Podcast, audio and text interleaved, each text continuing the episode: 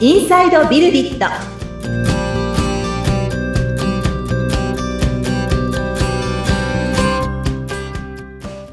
こんにちは。株式会社ビルディットの富田です。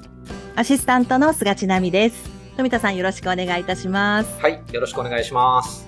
はい今回もですねストッカーにまつわるお話を聞いていきたいなと思ってるんですけれどもはい。もはうい気がつけばまああ3の回目ですね。もう3回 目、ね、ストッカーシリーズですね。 はい、はい。まあ、あの以前もね、ちょっと使い方のお話、ちらっと出てはいたんですけれども、はい。もう少はいし。具体的にどんな風に使ったらいいのかっていうところをですね、教えていただきたいなと思います。うんうん。そうですね。はい。はあいりがとうございます。えー、ストッカーはですね、前にもお伝えした通り、その、まあ、見た目はメモアプリなんですよ。ええ。で、えー、タイムラインのような表現もあって、なんならその、なんか一人でやるツイッターのようにも見えるっていうようなアプリなんですよね。うん。はい。で、まあ、自由に書けるんで、うん自由に書けるんで何書いていただいてもいいっていうところは、まあ私たちもまだまだここは改善する余地があるなって思ってるんですけど、ええ。何のために使っていただきたいかっていうと、その、まあ振り返りの習慣化って言ってるんですけれども、はい。えーちょっと前、2回前にあのお伝えしたように、その自己管理だとか自己開発ですね。う。うんん。よりその成長のきっかけにしていただきたいと。で、はい。えー書くことによるその思考を洗練させるプロセスっていうのがあるんですけれども、それを継続することで、その考えてることの言語化を続けることで、そこのですね、自己成長、自己開発っていうところにお役立ていただきたいなっていう思いがあって、ストッカーっていうアプリがあります。うんはい。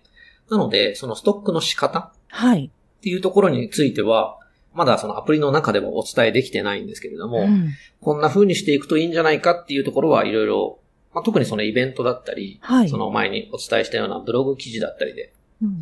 ノートの記事ですかね。はい、うんあのー情報提供させていただいてるんですけど、はい。まあ、今日はちょっとその辺の話もご紹介しながら、そうですねうんはいお話しできればなって思ってます。はい。で、えー、そうですね。どんな風にそのストックですね。まああの、ストッカーでは気づきを蓄積、えー記述することをストックって言うんですけどね。うんストックする、ストックを作るって言うんですけど、その、ストックにどんなものを書くか。はい。どんなことを書くかっていうのは、ある程度その型化ができそうだなって思ってですね。型ですね。こんな風に書くと、まあ、いい気づきの蓄積になるし、うん。あと、前にもご紹介した通り、その再発見っていう、まあ、後から見ることができるというんですかね。はい後でピックアップされるストックっていうのが出てくるので、うん後で見たときに、何らかこの気づきがあるような残し方ぐらいにはしといた方がいいんですよ。 なるほどね。うんうんうん。うん。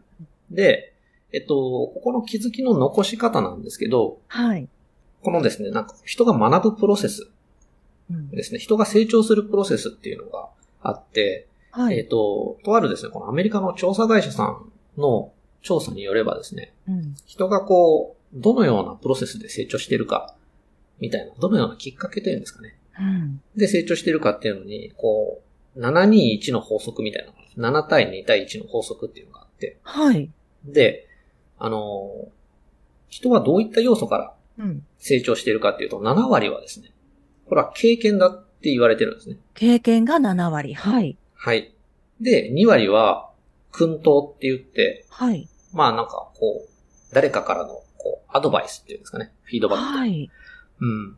まあ偉い人だったり先輩だったり、う何何かこう教え諭されるっていうんですかね。ええうん。で、1割が、その、書籍とか、はい。トレーニングとか、うんなんかその学びの場というんですかね。うんううん。うん、そういうコンテンツに触れること。まあそういったのが1割だっていうふうに、こう、その調査結果では言われてて、はい。要は、人間結構7割の経験から学んでるんだと。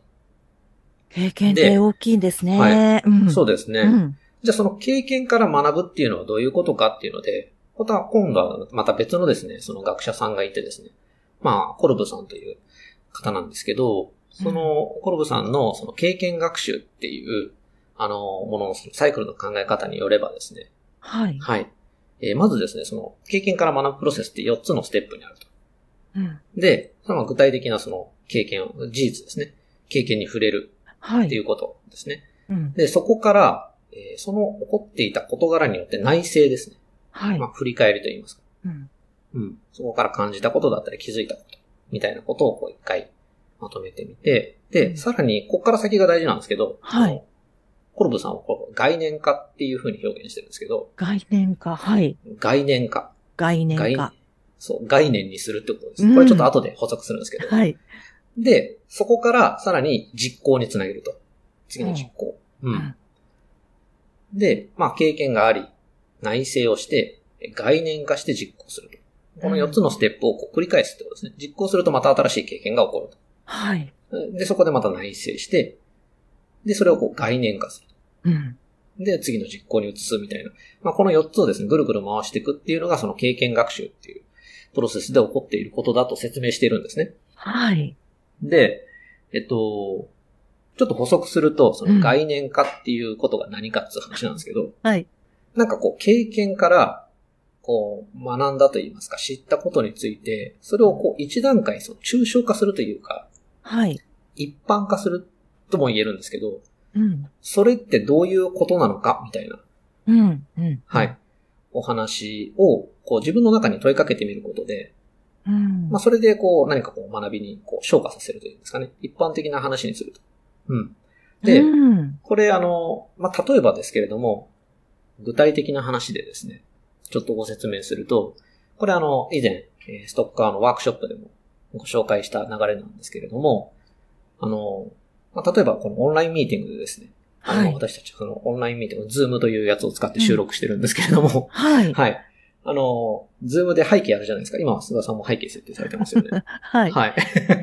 で、あの、背景にですね、私ですね、この春に、あの、八王子市の私たちの会社あるんですけど、はい八。王子市が配布している、その八王子市の風景写真があるんですよね。ええ。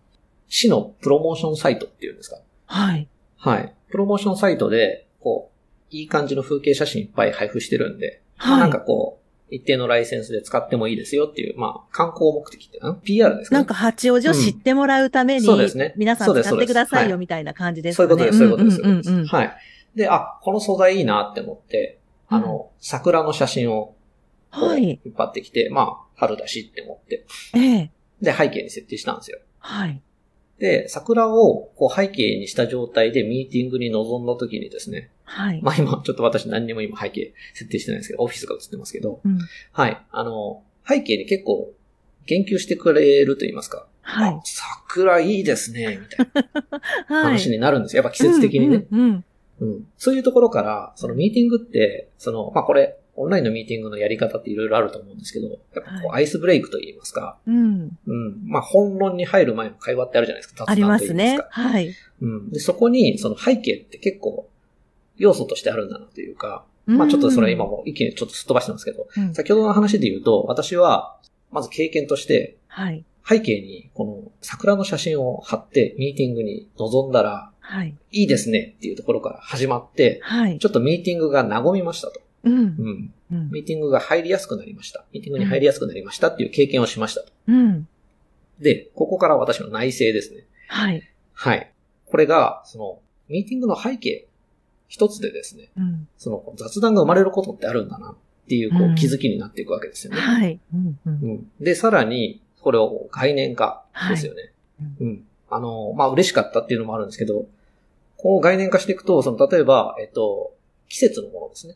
うん。特に今回桜の、えー背景のものですよねうん。これを、まあ、えー桜の風景を背景に設定したっていう、この季節のものを背景に設定することでうん、この、なんか雑談を引き起こすことができると。うんうん。うん、こういった起こったことから、あの、一般的な言い方っていうんですかね。はい。誰にでもできるやり方ですね。うん。うん。で、実行って私何したかっていうと、あの、その時4月だったんですけど、はい。 5月の素材探そうって。 私も実行何したかって言われたときに、でですよねあの、ちょっと思いました。ですよね。うん。まあ鯉のぼり探しとこうかなとか、はい。なんかその、川とかね、う。うんん、夏になると川とかね、そういうの使いますし、花火とか。うん。まあはあらかじめ取っておくと、い。その、要は、ミーティング、次のミーティングの時にですね、この経験を活かして、はい。なんかこう、ミーティングの始まりをですね、こううんアイスブレイクすることができるじゃんっていう。はい。うんはミーい。ティングで背景について言及されて嬉しかったっていう内省から、う。うんん、嬉しかった、これは良かったぞって思って、うん。もうミミーティングの背景一つですね。ううんん、ズームの背景一つで、そういうのを引き起こすことができる。はい。うん。だからそれをやってみようっていうのが、まあ一つのそのサイクルなんですけど、これをですうね、んこれを一式テキストにするんですよ。はい。で、今ずっと喋ったんですけど、でうもんテキストにするとほんのちょっとだと思います。あの、例えば、ミーティングの背景に季節の写真を設定しておいたら、アイスブレイクができてよかったと。うん、うん、背景一つで、ミーティングの始まり方って変わってくる。うん。。次のミーティングに向けて、背景素材拾っておこう。みたいなことまでを、まあ、200文字いかないぐらいですかね。はいうーん書いておく。と、これぐらいのボリュームで書いておくと、はい、例えばこのストックをですね、再発見で、まあ、3週間後とか、はい、 2ヶ月後ぐらいに見るとですね、はい。あ、なるほどと。もうこの事 実から自分こんなことに気づいてたんだと。うん、う、うんん。今だったらこんなこともできるかもしれないな、みたいな。うん。別のアイデアが出てくるかもしれないですし、まあなんならその時って、本当にあの、まあ先ほどお話ししたのって本当に事実で私、うん。うん、あの、花火の写真までダウンロードしたんですけど、おー、そうですか。うん。 もうでも気がついたらね、9月ですから。 秋以降の素材を持ってこないとなって思うわけですよ。そうですね。はい。っはい。うん、うん、うん。ていう、まあ再発見があるわけですね。うん。ストッカー使ってると、まあそういう気づきが残ってるみたいな。。はいうん。あまあ、じ自分の中で、その経験したこと、自分の中で感じたこと、思ったことっていうのが、まあそれってどういうことなんだろうっていうのを一回概念化して、ーうん。で、またそれを次どうしようみたいなことまでテキストするう。ん。うん。まあこんな感じでそのストックをですね、貯めてっていただけると、うん。あの、あれ前回か前々回にお話ししてない、いわゆる自分語録と言いますか。はい。自分ってこういうやつだな、みた いなことが溜まってくるんですよ。すごいいいですよね。うん結。構面白いと思うんです。だから、それができるようにアプリももうちょっとより良くしていきたいとは思ってるんですけど、うん。うん。うん。うん。はい。ねえまあ、そういったそのちょっと情報提供ですね、私たちあうのんいろいろと、まあ、イベントだったりノートだったりを通じてうんさせていただいてますので、はい。はい。まあなんかこれをこう継続していくことですね、やっぱりう。んはい。継続すればするほど、この過去の自分の思考がこうた固まって、固まっていくというか、固まっていきますしね。そのうん自分ってこうなんだなって自己理解も進むと思うんですよね。そうですよね。いや、すごいなぁと思いました、聞いてて。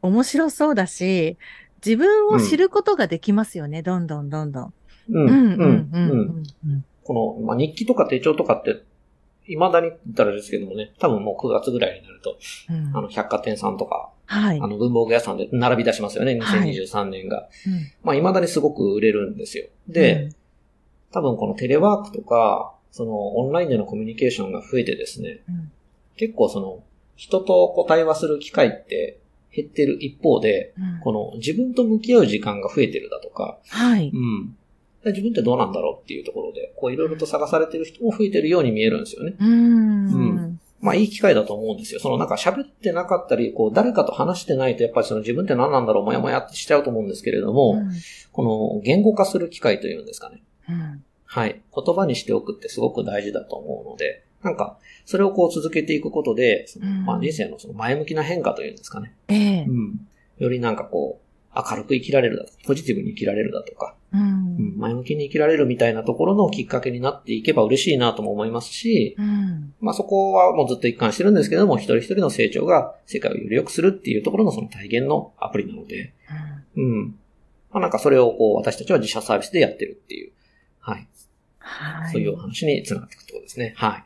ねえ、ぜひ興味を持った方は、ストッカー、ぜひですね、使っていただきたいなというふうに思います。うん。うんはい。番組を聞いてご感想やご質問、お問い合わせなどがありましたら、番組説明欄に富田さんの会社の URL を記載しておりますので、そちらからお問い合わせお願いいたします。はい。えーこちらの番組は、えー Apple Podcast、Google Podcast、Spotify、そして Amazon Music Podcast でも配信されていますので、えーお楽しみいただけますので、えー気に入っていただけた方はですね、購読だとかフォローの方もぜひぜひ設定よろしくお願いいたします。はい。毎週はい配信しておりますのでね。はい、そうですね。はいはい、木曜日に出る感じです。はい。どうぞよろしくお願いいたしはまい。す。はい、よろしくお願いします。ははいい。富田さん、今回もありがとうございました。はい、ありがとうございました。